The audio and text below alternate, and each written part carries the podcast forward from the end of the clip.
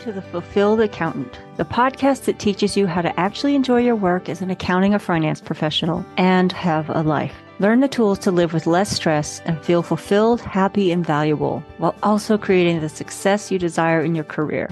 If you're finished playing the game by outdated rules, you're in the right place. I'm your host, former accountant and multi passionate entrepreneur turned life coach, Sarah Nemecek.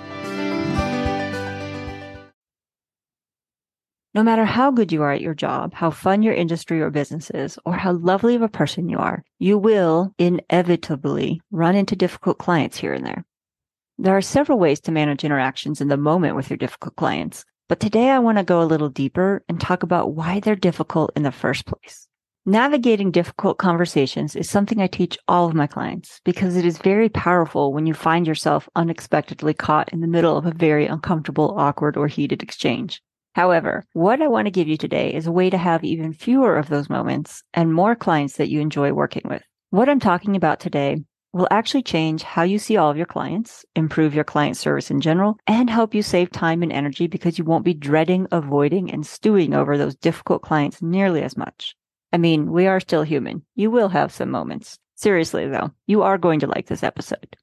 I worked through this process that we're talking about today with one of my clients who has a whole list of difficult clients, and it has completely changed how she prepares for her client calls, how she creates engagement letters and proposals, and how she responds to emails and questions from her clients. She used to spend a lot of mental energy and time drafting responses to client questions. She felt angry and offended by the questions that they asked and would delay returning client calls because she wanted to prepare every possible response so that the client wouldn't doubt her or question her further. What we found was that most of these exercises that she was going through were stemming from her desire for perfectionism and to never be caught off guard. She was interpreting their questions as stabs at her integrity, her knowledge, authority, or experience. She feared they would think she didn't know what she was doing, that they wouldn't renew and pay her fees, they wouldn't value her work, or that they'd go above her head and complain or ask for exceptions from the managing partner at her firm. When she slowed her brain down, most of her clients were asking fairly simple questions, mostly from true lack of understanding on their part, maybe even curiosity, and generally a genuine interest in running their own businesses better. They had nothing but high regard and appreciation for my client and her work. So our real work was in changing how my client looked at her own clients. We looked at what biases she has from her own socialization, her personal experiences, and her cultural background. We also looked at how she views her clients and why, because 90% of her frustration with her difficult clients comes from her own thoughts and feelings going into the conversations and interactions. Now, more than half of her difficult clients are actually clients that she enjoys. She also understands more clearly why she enjoys some clients more than others and what makes a good, profitable, pleasant client versus one that is not. So if you have difficult clients and want some actions to take to change that, here's how. But before we dive in, I think it's important to state that you are 100% allowed to fire any client if you can't find a way that you want to work with them. This is not meant to be an exercise in forcing yourself to keep clients that feel like a complete drag on your energy, cost you lots of time and money, and make you feel bad about yourself. First, let's talk about what makes a difficult or easy client and why. I want you to think about your three most difficult clients. What about them makes them difficult for you? Maybe they are non-responsive, send you information way after deadlines, are argumentative and question everything you say or suggest, are always negotiating or asking for a discount. They ask for exceptions and special treatment on the regular, miss calls or late for meetings or reschedule often. Maybe they don't laugh at your jokes or they never say thank you and they never seem pleased with anything you're doing. Maybe they just don't smile ever. Now think about the clients you most enjoy working with. They probably listen to what you say. They seem impressed by you or your knowledge. They're open to your suggestions and advice. That is why they hired you, right? They're willing to act on your advice. They follow instruction. They laugh at your jokes. They say thank you. They're polite, responsive, and maybe they even give you compliments or ask you about you and your own life. Here's the interesting thing about everything I just listed on both of those. Most of this is your interpretation. It's your opinion or your story about that client.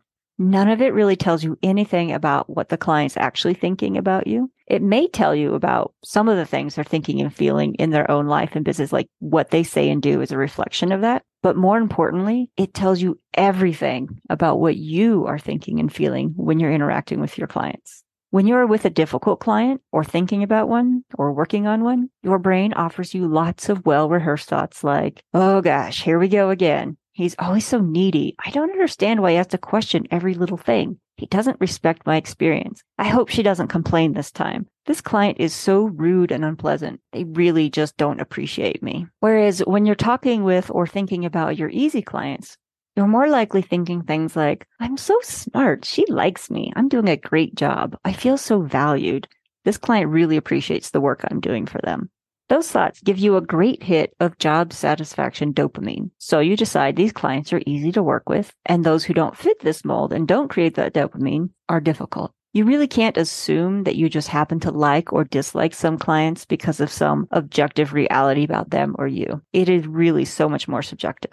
And beyond these somewhat more conscious thoughts that we just walked through, you also have all sorts of implicit and internalized biases.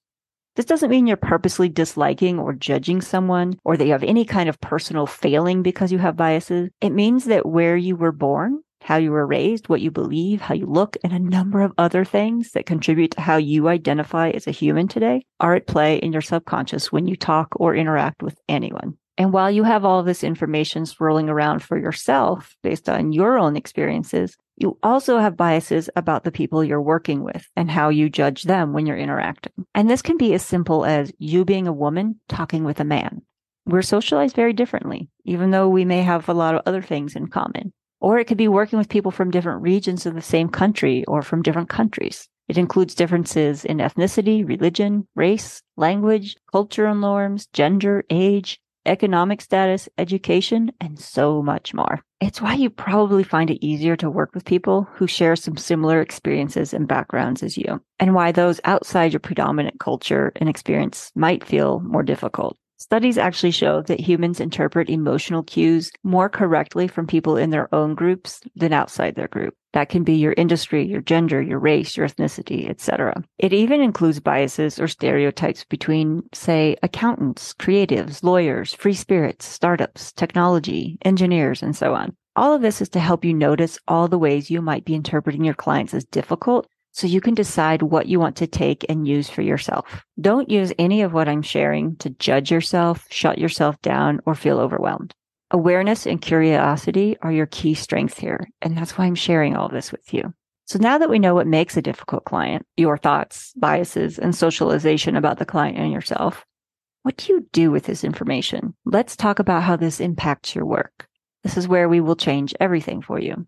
What you think about yourself, along with the biases, socialization, and experiences you bring to the table when you interact with clients, impact what you think about the client and how you interpret their words and behaviors. While your client interactions may be about a few specific facts and figures, all of your frustration comes from your own brain. It doesn't mean you're wrong for thinking this way, that you shouldn't have these thoughts, or that feeling frustrated is wrong. But knowing this puts a lot more control over the interaction back into your hands. You can control how you feel when you're doing behind the scenes work for your clients. All the stuff you do that the client doesn't see because you're not on a call. You can also control how you show up in a call. But as for that behind the scenes stuff, you know, the time when you're sitting there cursing the client for sending files late, incomplete, or just plain inaccurate, or for sending you questions about something that seems totally irrelevant at 5 p.m. on a Friday, or for pinging you 15 times in one hour because they suddenly have an urgent question. You may not even have to talk to them but the way you feel and think about them will impact how long you spend on their work, how detailed you are, how you price their work, how tired you feel after a day of working on their files, and even how you interact with your own team in regards to these difficult clients. Worse, it can seep into your marketing and sales when you start trying to convince the worst type of clients why they should work with you, or you start tailoring your services or engagement letters to cater to all the worst case, worst client scenarios.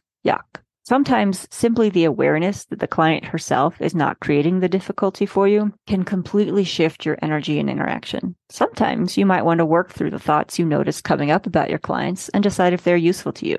You might want to find different thoughts. If not, decide if you want to change your thoughts and feelings or change something else. You can take all sorts of actions to please a client or avoid a difficult conversation or interaction, but that will likely get you feeling more overwhelmed and frustrated and spending even more energy trying to people please. It's really more like putting a band aid on a broken arm. You really want to fix the things underlying Remember my client who was clinging to perfectionism to make sure her clients would never be able to ask her a question that she didn't already know the answer to? What really worked for her was letting go of that perfectionism and just saying, Oh, let me look at the question they actually have. Let me see if they actually had like this deep question that I'm interpreting it to be, or, oh, look, it's actually very, something very simple. I was just making it complex because of my own thoughts and feelings.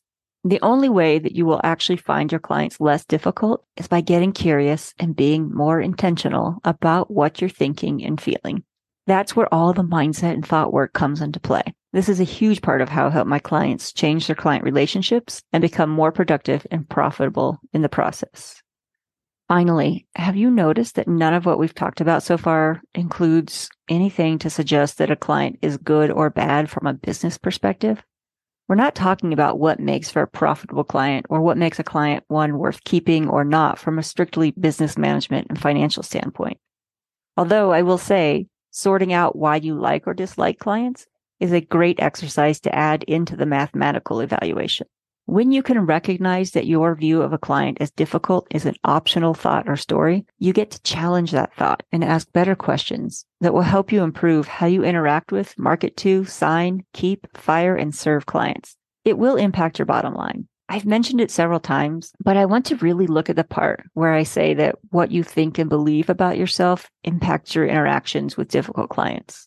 When you are thinking that your client is difficult for whatever reason, you have feelings, emotions, and those feelings impact the actions you take. Interestingly, the actions you take when you're working with a difficult client tend to result in you being a difficult service provider. Think about this. If your client is resistant to your expert advice, how do you feel? I might feel confused, offended, frustrated, or even angry, depending on the particular situation. And when you feel those emotions, what do you do? You probably separate yourself somewhat. You tune out. You think the client is an idiot or rude or stubborn. You probably become a bit resistant to hearing their questions or alternative ideas yourself. And you find that if you really observe the situation from outside, you're being equally stubborn. Fascinating, right? Sometimes this is a lot easier to do if you go and talk to a colleague and explain the situation. And if you were to leave out some of the feelings and just describe what the client's doing, they might be able to see some of that for you. This is why I find this work so powerful in improving not just your daily experience with your clients, but in becoming an even better service provider. The more you understand how your brain works, as well as how your client is experiencing the interaction, easier it will be to bring yourself back to an open and curious mindset with your clients. The goal here is not for you to simply do whatever the client wants. It's for you to have real conversations where you actually hear what each of you is saying. So you can provide the highest level of service while also having the energy for it, enjoying the work, and getting paid appropriately.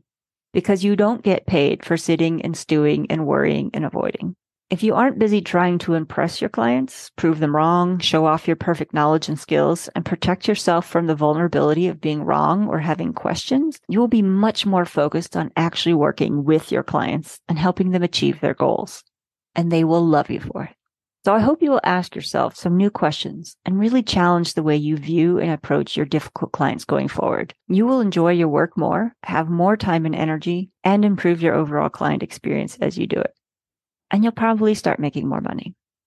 If you want to do this work specifically with my help, I am here for you. Schedule a consult at the link in the show notes or on my website, sarahnemecek.com. Have a great week. Thanks for tuning in, and remember to come back for more each week to keep your brain operating at its highest level so you can enjoy your accounting and finance career while also having a life you love. Want even more tips on living a life you love while feeling less stressed and more fulfilled in your accounting and finance work? Get on my email list where I share new perspectives every week. Seriously, I think you'll enjoy these emails. Sign up at the link in the show notes or by visiting my website at sarahnemecek.com.